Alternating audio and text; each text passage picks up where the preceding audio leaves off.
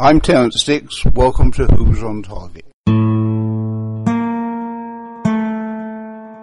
Welcome to Who's on Target, the podcast where we discuss the target range of classic Doctor Who books from the 1970s and 80s. If you missed Doctor Who on TV in those pre-DVD days, you missed it forever. Unless, of course, you bought the Target novelization.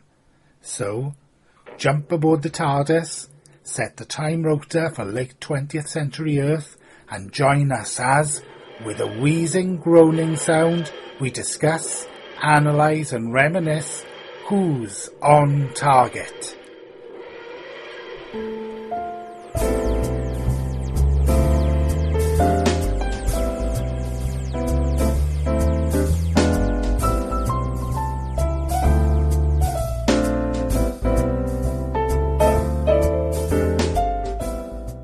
Hello, this is Michael from Swansea. Welcome to episode two of Who's on Target. This is Alex Gibbons from Exeter, and this is Who on Target. This is Greg James from Swansea, and welcome to Who's on Target. This time on the podcast, we are reviewing Doctor Who and the Tenth Planet, written and published by Gerry Davis in 1976. The first story to feature the appearance of the Cybermen, and the first story to encompass a regeneration on television from William Hartnell to Patrick Troughton. Alex, if you could get us started with your thoughts, please, on this novelisation. The Doctor seems to take more of a back step in this book. I think because it's the Hartnell regeneration book, so he's not meant to be a sort of fourth runner of the book. Characters of you know, the station where they, they arrive are more important than him, I, I found. What, what did you lot think? I think so. He does take a back seat. I mean, with our foreknowledge now, we know Hartnell was very ill, don't we? Yeah. Um, so that, obviously that's been in- incorporated into the story. I Yeah. think it was written in the mid 70s, wasn't it? The 1970 version. So who was your standout character, do you think, Alex, in, in this? Uh, I think maybe Ben. I think he's the main sort of standout character. He sort of comes across as the main action hero in it. I think. Yeah, that's interesting. I think he is the hero. I am. I have become quite fascinated with the, the, the character of General Cutler. I think it is a classic tale of a descent into madness. Oh, definitely, definitely. Is that that he starts off as sort of semi-likable and then slowly goes madder and madder. As you say, he is semi-likable, and perhaps there's the odd line where he shows a little bit of compassion as you go through the book. But then he'll just totally wipe that out by doing something crazy and aggressive, and you can really see him starting to panic really by the time of his, his demise. Oh, oh, definitely. And there's the, you know, the whole bit where you, you think he's quite likable, and then all suddenly, oh no, we'll, we'll release the said bomb, we'll kill Mondas, we'll get rid of everything. It's you know, it's like he has that complete. There are comparisons between him and a Cyberman. I think the way they're completely heartless by the end of the, you know by the end of the book, he doesn't have any morals. I don't think. That's true. That's an excellent way of looking at it, isn't it? Yeah, that's really interesting. Actually, you said that, Alex. I, I, I like. it. I didn't think. Of, I mean, I don't know what Mike's going to say. I know he's got a lot to say about um, Cutler because you're, you're taken with the character. I'm really taken with him. I don't know what it is. It just stands out for me. What, Well, what, he, he's sorry, not interrupting, but he's, he does seem to be the, the main sort of person in the book, and he guides the whole book. Because I don't know if it was you, I found there was a lot of sort of scientific jargon in this book, and it can become a bit dry without a character like the Doctor to sort of keep you going. And I found. As you said, you said he's the main driving character, and I had actually written in my notes he is a controlling influence. Yeah, definitely, definitely. both He- for the narrative itself and his own journey as a character. yeah, You know, I he's would say obviously. Yeah. We have the family ele- element of his son being on this mission, and he's trapped. Every time he even starts to show compassion, the way he's written, you, you can see him close up again, can't you, and become obsessed with the, the mission of it. You know, the the du- doing your duty instead of Oh, show definitely, utter compassion for yourself. duty over sort of, you know, I- I'm going to be the commander. I don't care about my son, even though he's sort of going to maybe die on the planet. And it's like, I just wonder, is it the moral of the soldier, really? Yeah, it's literally to the point, isn't it? The moral of a soldier, as we've just seen in Series 8 again. Yes. And, yes, the moral of a soldier, really. my note, I've said, really, the book is Cutler's. I, I feel that um, the whole story there centres around him and controlling nature of it. It seems to be, I mean, the Doctor takes a sideline very much, which I was quite surprised about. Yeah, it does suit the story and Cutler's journey, doesn't it? Because the Doctor would be that part of his conscience, wouldn't he? Yeah. The Doctor, yeah, de- the Doctor definitely. would- If, if he was on full sort of throttle Doctor, he would be egging him on, asking why you're doing it, because it's sort of more of a backstep for the Doctor. He's definitely allowed to do what he wants, really. Could I ask, um, Alex? So generally, you, you finished the book this afternoon, Yeah. and you sa- you you said earlier that it's a good story. You enjoyed it. So, what are your general impressions of the book? Well, it's it's it's a very sort of technical dry with more action to cover the fact that the the, the Doctor's not the main character. So if you're, you- you- it's, it, I don't know. I think I think you could still get by again if you didn't know anything about Doctor Who. I think with it, but I think there's more intonation to knowing more about the companions, though the backstory. I, I do find it interesting. There's a whole sort of backstory at the beginning of the book, so in case you were coming from it for not knowing anything about Doctor Who, it gives you enough to sort of read it and understand the whole sort of journey, sort of Polly and Ben are taking really throughout the book.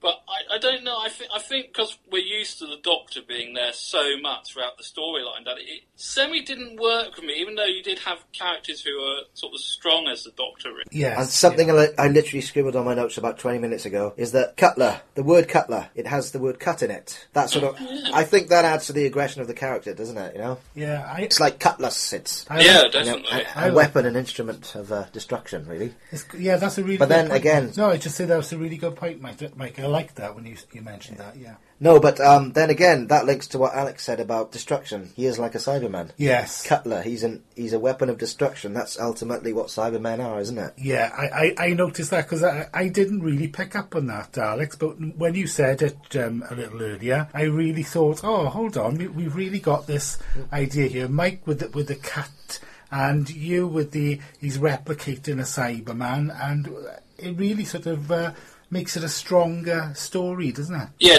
definitely it has those elements, I reckon, and maybe in the book, they don't know because it's in the notes about about humanising the Cybermen and giving them names as adds sort of more human dimensions to them than they're meant to have. Really, I think. Something, you know, going back to the, to the language as well. I, I noticed that there's more scientific language. You said, Alex, as well. Oh yeah, uh, totally. It's all this sort of thing about you know, the mission control language, language of you know the, of the spaceship up in space, and sort of all the countdowns and understand you know you, you know NASA sort of Houston sort of terminology. Yeah, well, it's quite interesting because in the um, the afterword where they where they look at it in, in the in the anniversary edition that we've all looked at, it says in there, doesn't it, that I think is it ISS? He gives it about six different names throughout Yeah. the book. Yeah, yeah. he changes them constantly. But I was quite surprised, bearing in mind that um, it's a book aimed at children. One, I was taken with how violent it gets, and but I, I was quite surprised. Some of the some some of the uh, the language in there is quite strong. We've got a Christ in there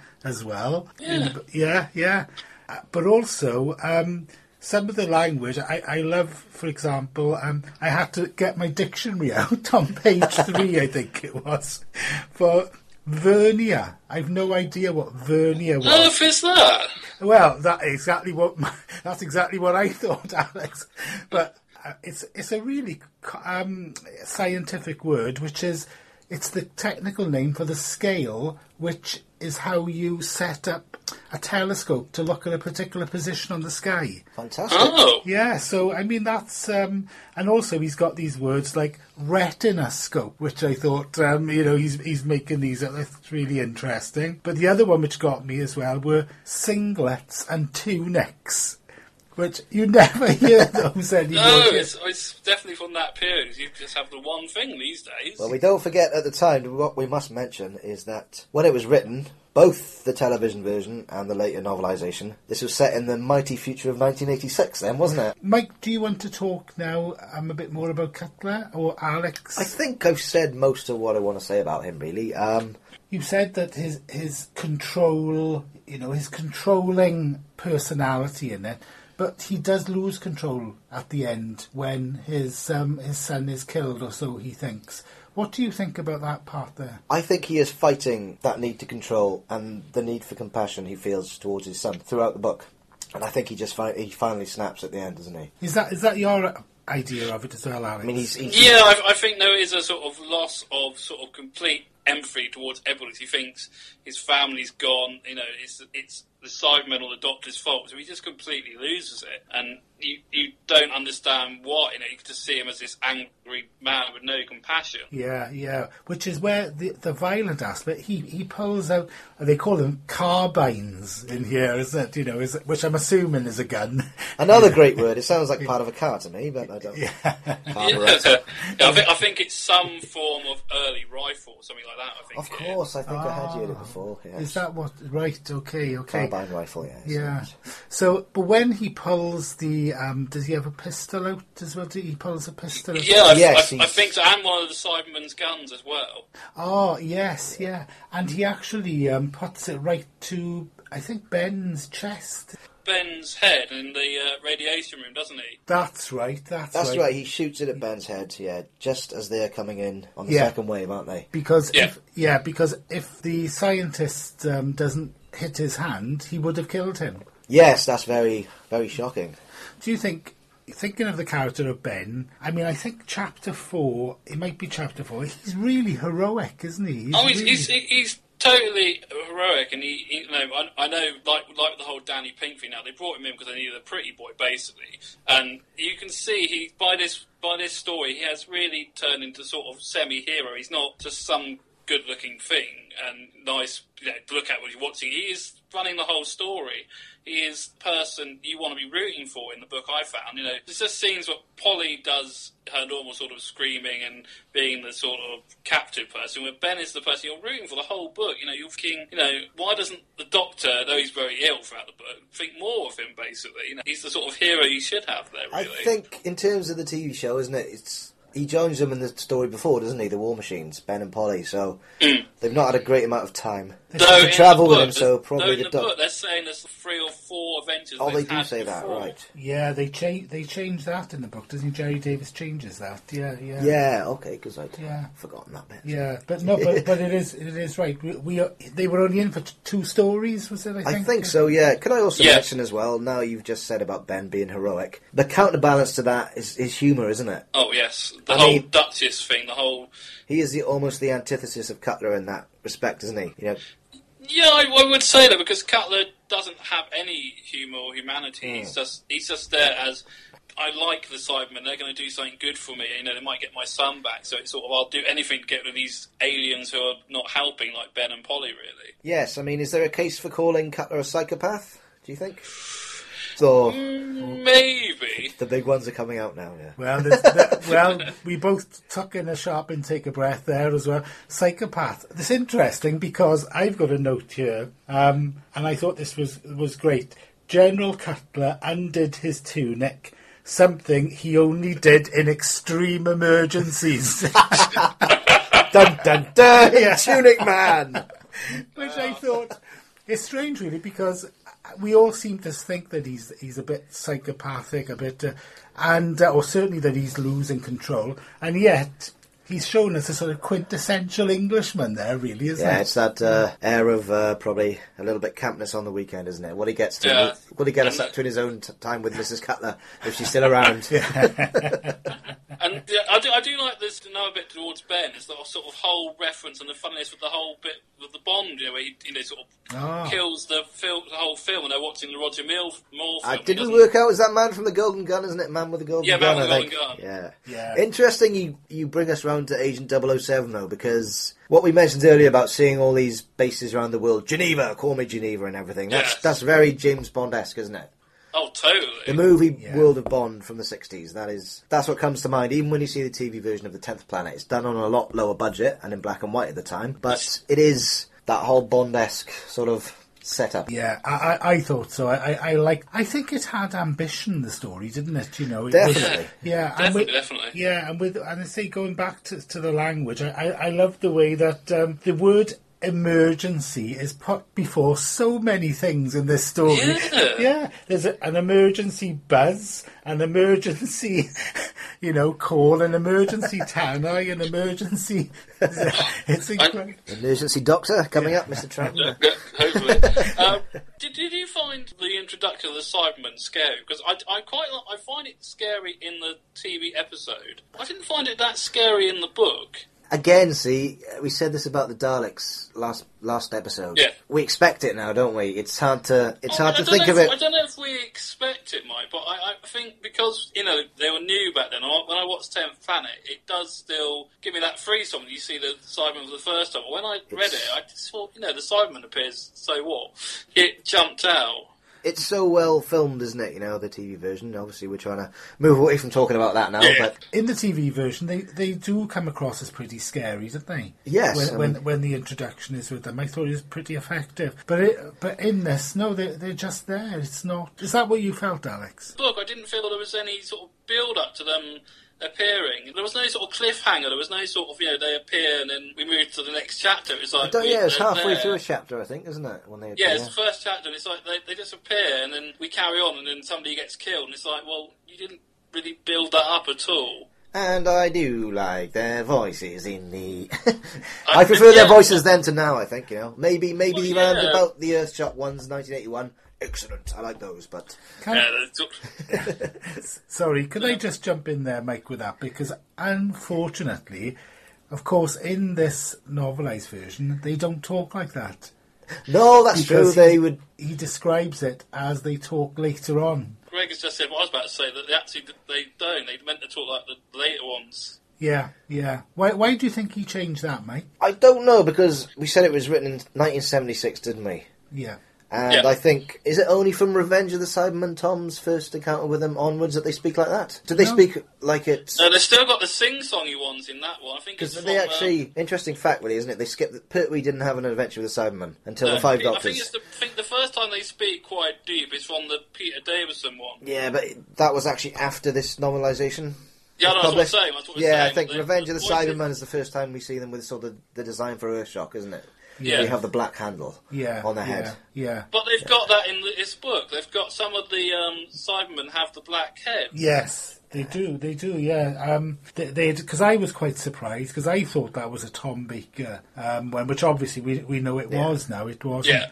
But just to establish the voices, he doesn't describe in Tomb of the Cybermen and Moonbase. Do they have the sing-songy voice in there? If memory serves me right, it says well since I've heard the audio version, but um, I believe they do have the sing-songy still. Right. Yeah, I think Tomb they do on the TV version. I know I know. If we look at other audio things, we look at the things like uh, what Nick Briggs has done for uh, Big Finish. They still most of the ones he uses are the sing-songy ones. Right. So it so could it be? I wonder. Did Gerry Davis, when he was writing this, try and bring it up to date, maybe by changing the voices? I think so because the time this book version we were reading was seventy six, so it would have been probably trying to get people thinking of the new Cybermen, probably. Yeah, that that makes absolute sense, doesn't it? That um, yeah, Yeah. because seventy four would have been Revenge of the Cybermen. Yeah. So, Yes, yes. Yeah, yeah, that that that makes a lot of sense. I have to say, I actually like the regeneration better in the book than the TV. Very interesting because we we have three different opinions here. Because I'm a bit bit marmite about it. I'm not sure if I like it or not. But I got you this. I got you this evening, and Greg said he didn't really like it.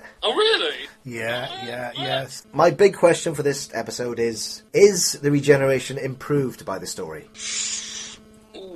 Ooh, I Alex? quite like, I, I'm thinking because I quite, I, I, in a way, I actually like the description of the regeneration better in the book, but I really like the way they first did a regeneration. That that sort of put the benchmark down as you know how you do a regeneration till Russell got it even better. I think That's the existing footage they have found, isn't it, on someone's cine camera? Could, could that I, is true. That is a good bit. I do like that bit. Yeah. But I, I, I just think maybe visually is a very visual moment. I actually like the description in the book a bit better these days. But I can see it from both angles. I, I really like the way they first did a regeneration. That was you can see that was something completely not tried before and very different, and it works. I think it does add to the drama, though, in the book. It would add to the drama if you could visualise it on television. It would add to the drama if they hadn't seen this man, if they hadn't seen the flash of light, which they don't in the book, do they? It happens in a different room, doesn't it? Uh, part it's, of the no, it's in TARDIS? the same room. We don't get any flashing lights. He's sort of like Ben pulls him out of the sort of couch thing, and he's and you don't see his face, but it is um, Troughton. I was about to ask you why you prefer this one because the, the thing the thing that I like about the television one is that we actually, as you, as you said earlier, we actually see his face changing into the Doctor to leave the viewer in no doubt that this is the Doctor. But in this version, he we don't see his face; it's his hands changing. So, what what do you like really like about that, Alex? I, I just think it, it's it's more it's a more subtle thing, and it's like you, you it's a slow, maybe a slightly bit slow, and a bit more sort of how if you were regenerating, your body would probably go. Your hands probably would go first, and then the rest of you comes, and then. But I, I, I don't know because of the way it ends. You know, he just goes, you know, I, I, hello, I'm your Ben and Polly, and I'm I'm the new Doctor. And it's like it's a bit anticlimax in the way I reckon. So I agree. The one in the TV is good as well because it, it gets you from William Hartnell to Patrick Troughton without you know you definitely know it's changing. So I think both works maybe. But I am fascinated now by future regeneration stories in Target. Know, what will they be like? Will they mention the hands again? And you know, you've mentioned hands has Well, very much been something in the new series, isn't it? You know, you get Christopher Well, Eccleston no, looking when- at his hand. I was about to say when when they've all seemed to regenerate in the new the three new Doctors, it does always seem with that yellow golden light in their hand. David Tennant's hands healed the knee when he kept holding off the regeneration. It was the hands and the face that first sort of regenerated. weren't- Well, do, do you know actually? wh- You both brought up some such such good points that I'm actually being uh, I'm actually We- changing my mind now. I think it, maybe it is such a, a good regeneration. Actually, yes. But obviously, that's to do with the way it's written as well, isn't it? You know, it doesn't. I don't think it grabs you, and it kind of fascinates you to an extent in the prose. Yeah. But Yeah. it doesn't really grab me in the way that a big whoosh of light would on TV or something. No. I mean, I would love to see the new style regeneration described in a book, wouldn't you? That would Yeah. be- Oh, absolutely. Oh yeah, definitely, definitely. was I think there are a number of inconsistencies in this book which make it a bit jarring, and and one of those is at the regeneration scene when the second Doc has just regenerated, they don't recognise him, and he says, "Ah, you two must be Ben and Polly," which struck me as. Well, he knows who they are. It's they don't know who he is. Did that? I, I always I wonder with that uh, because I always thought with most regenerations he doesn't really have a, a clue who they who his companions normally are. Yeah, well, remember Deep Breath? Capaldi is basically calling Strax Clara, isn't he? So Oh yes, yes, yes. Uh, I think that's that's written into the post post regenerative haze now, isn't it?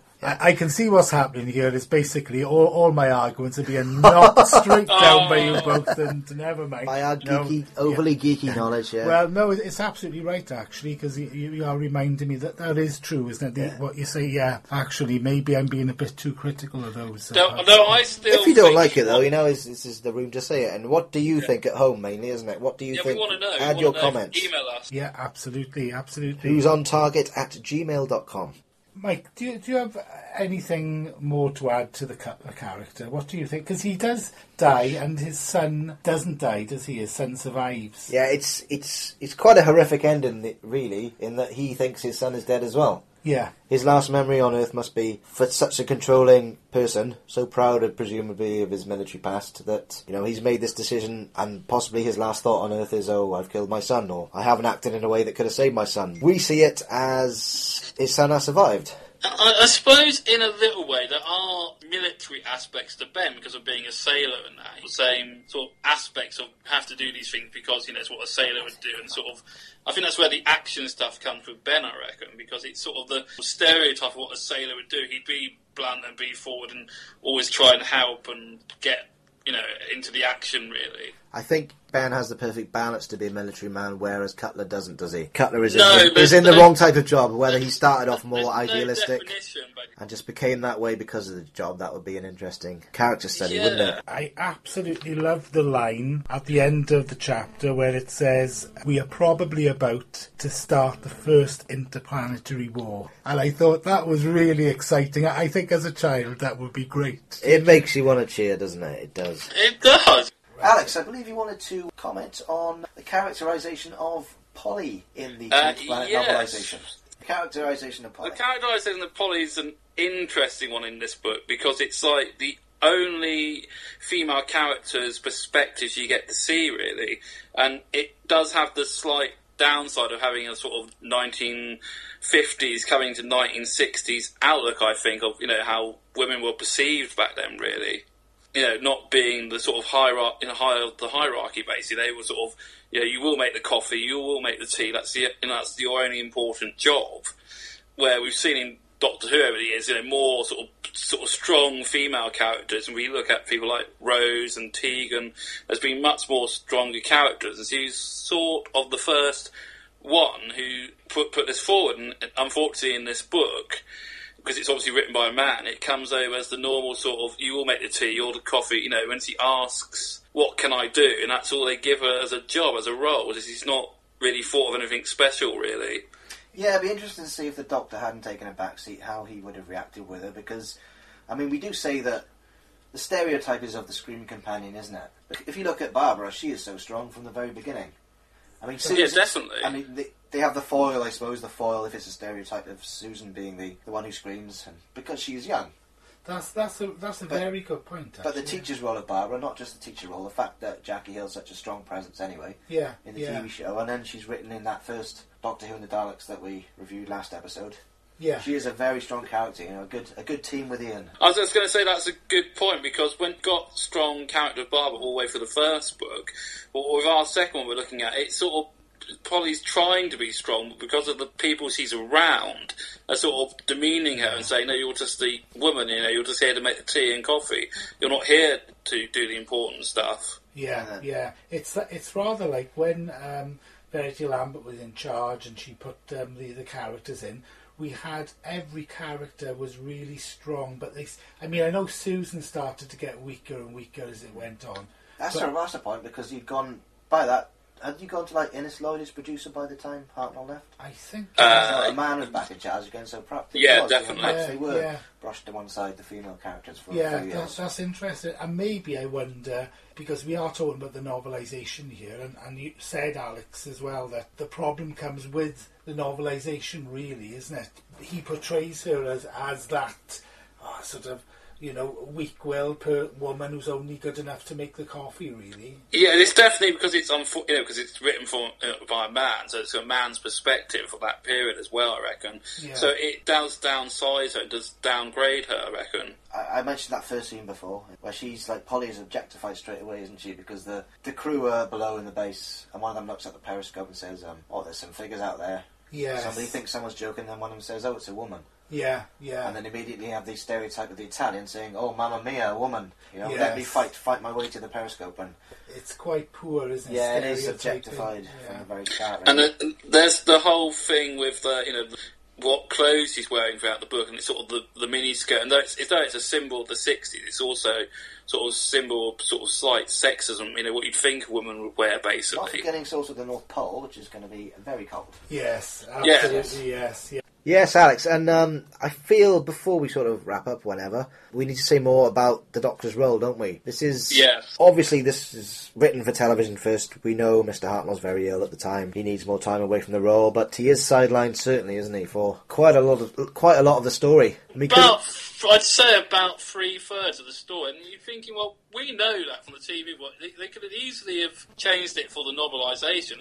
I reckon they should have had more Doctor, definitely. yes, I, I feel very strongly that as well. It was um, I I agree with Mike definitely that um, Cutler is a very strong character. It's very interesting, and again with you, Alex, that you know Ben is a very very strong action figure in here and quite pretty heroic. But wh- where's the Doctor? I mean, yes, I mean, it sort of sets the tone for me for the trepidation you feel up t- up to the most recently with Matt Smith when you know we obviously know nowadays when a Doctor's last story is coming, don't we? Well, yeah, you can see it. You I- can see it. I don't like a mile think- away.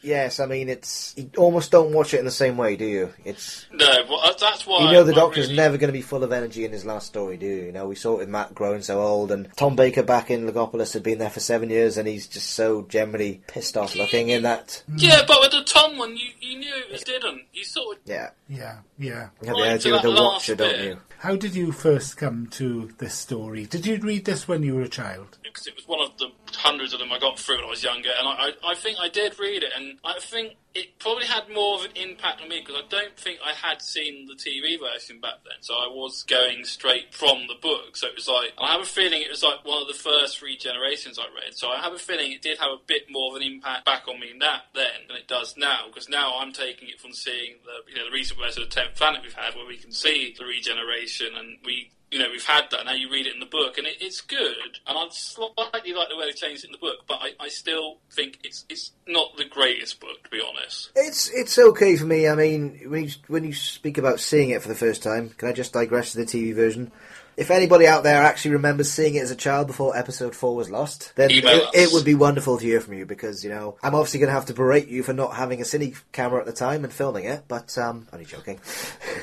you know, it's, it's such a fascinating myth around this story, isn't there? Because you know, Yes. is it stuck at the BFI? Is it down a corridor in the old BBC Centre? We Yeah. well, we'll never know. No, no. Is Mr. Morris found it? Is it in some, some sort of factory in Wigan? You know, but uh, Was it, or was it still somewhere in a, a Shanghai warehouse, you know, sitting on a you know a shelf of other tapes? Yeah. one yeah. day, one day it shall come back, Oh. as a Well, famous man hope so. might once have said. Uh, personally, I think it's still in the Blue Peter studio somewhere because that was the last place it was before it disappeared. They they, they took it there to show that regeneration scene. It disappeared from there. Didn't Yeah, perhaps it, it ended up in one of Shep's old. Or in the Gold gar- boxes or- in the, buried in the garden somewhere, probably. it? You know, you said Alex about this air of mystique. Of course, I I- I'd never seen the TV series when this came out, and my memory of this book is knowing that it was going to be released, and my mother taking me on a trip on the train to Cardiff from Swansea, and I think you know it, it was probably John Menzies or W. H. Smith, and. Uh, I'm picking up this copy, copy, and I couldn't wait. And as soon as we were on the train, I started reading it then because I knew it was Cybermen and the First Regeneration. Oh yeah, well that would have been brilliant. I don't say to think about that way. Yeah. It would have been brilliant having those two things. Guys, are we going to score out of ten again? Did, did you mention the word something's missing just then, Alex? Yeah. Yeah, I think that, I don't know what I couldn't put my finger on it exactly. I just feel there's something missing. It, it might be the sort of lack of the Doctor being in the whole story. You know, I Yeah, think I was just about to say that. I said it's something we've all mentioned. Perhaps we weren't aware of it, but you just made yourself aware of it again. Yeah. He is missing for a large part of the story, isn't he? But it's almost, could we call it a Doctor-lite story in the modern parlance? Yeah, I think so Yeah. because you, you, you know you do get storylines now where the Doctor's not in it completely, and it seems to work. I don't know why that is now. no, no, I don't know why it is now, but I don't think it works in this one. Uh, and when that line is mentioned where he's been sleeping for a while and then he says this old body of mine's wearing a bit thin i immediately thought i'm missing the character of the doctor that's it's it's his journey You want the you want the, the sort of characteristics of William, you know, William Hartnell's Doctor. You want the more grumpiness. You want the Yeah. arguments between you know you used to get between Chesterton and it. You want Yeah. Ben to be a bit more. You know, it just seems lackluster. It seems to run completely on the relationship between Ben and Polly. Really. The morality, isn't it? It's sort of, it's almost skirted over to an extent. You just have Cutler in there, who is basically a very, very broken moral compass, isn't he? You know, he's Oh yeah, distorted. totally. There's you no, know, he there's no sort know, of, you know, with most doesn't know himself, you have really. The right and wrong bit there. doesn't know anything but aggression. You know, in his his manner, his language, yeah his actions. Do you know? I, I think the um, I- what I would say about this is that the most disappointing thing about this book, at the end of the day, rather than Doctor Lite, it just doesn't seem to be truly a Doctor Who story. No, I, I, I feel it's it has the sort of outlines of a Doctor Who story. There's, there's something missing. There's the sort of interaction between this sort of mystical creature who we don't know a great deal about back then. That's a really good point. Do you agree with that, Mike, or you're not so sure? It feels out of place in the story, possibly because we know the last episode is missing, but we do have the soundtrack. We do have this book. Obviously, the regeneration is different. But yes, to me, but it's what I mentioned earlier on about the last story of each Doctor, see, having a bit of a somber tone about it, doesn't it? You know, and Yeah, I, I think I, I don't disagree with that. What I think it's only the book I'm thinking of when I say I don't think the book comes across as a true Doctor Who story. So I just think it's missing that big sort of. You know, the Doctor jumps out of the TARDIS. He does. He sees his They have an argument. He doesn't get on with it. And then there's a problem, and he he resumes. Everybody feels happy. I don't think there's that. Well, in terms of scores, I'll tell you now. I gave the Daleks nine. I was umming and ahhing about giving Yeah. this eight, but I think I'm going to have to drop down to a seven for this. A seven out of ten for me for this one. A little, Oh, I was thinking going a bit. I was going to give it a six. This one. And Alex, I, I, I, I'm agreeing with Alex. I'm giving it a six. The whole problem is you don't really care. That's it, actually, Alex. Did you feel that? That's how I felt. I felt I don't really care. It's there's, there's no dramatic narrative. There's no structure there. What, what did you think, Mike? That's true. That's just made me think of the characters again, really. I think Cutler is so all-encompassing as a horrible man Yes. that you end Yeah. up losing empathy for everybody. He- he- He's in mo- what they, oh, people would call an emotional drain now, isn't he? You know, he'd walk into a room and people would just be in fear straight away. I think they wouldn't. No. He'd walk in, and everyone head for the other corner. Yeah. Okay. So we've all scored now, haven't we? We all gave it well. What was the total? indeed, One seven yeah. two sixes. So that was nineteen out of thirty this week. Yeah, yeah, yeah. Yeah. I noticed with the language as well. Line, yes. Yeah, lines like slightly contemptuous inflection in his voice. That's not for children, is it? That's Oh, I was not going to know what that means. yeah, I mean, I, I, I'm 47 and I'm looking this these things up now. You know, it's uh, I was sitting there thinking, what? I sort of knew what they were on about. What I was thinking, this is a very dry language. Where's the yeah, sort of humour? Where's the sort of, you know, yes, yes. Can I just say to wrap up, if anyone really likes our version of the theme tune, it's by an excellent musician. You can find his channel on YouTube. It's called Bendy Keys Music. All one word, no spaces, so it's B E N D Y K E Y S M U S I C. And thank you very much to him for letting us use that. It's a superb arrangement of the tune. Thank you. it's brilliant. It is brilliant. It's fantastic. We love it.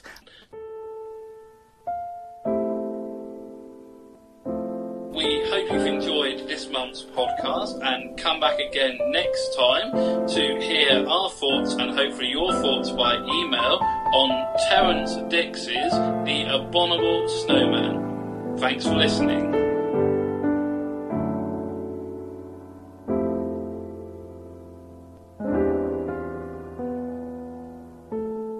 Who's on Target Podcast 2 featured Greg James, Michael Winks, and Alexander Gibbons, appeared via video call. Music by Delia Derbyshire, Ron Grainer. Arrangement by YouTube user Bendy Keys Music. No copyright infringement intended. Who's on Target Podcast 2 was recorded in Swansea, South Wales during March 2015.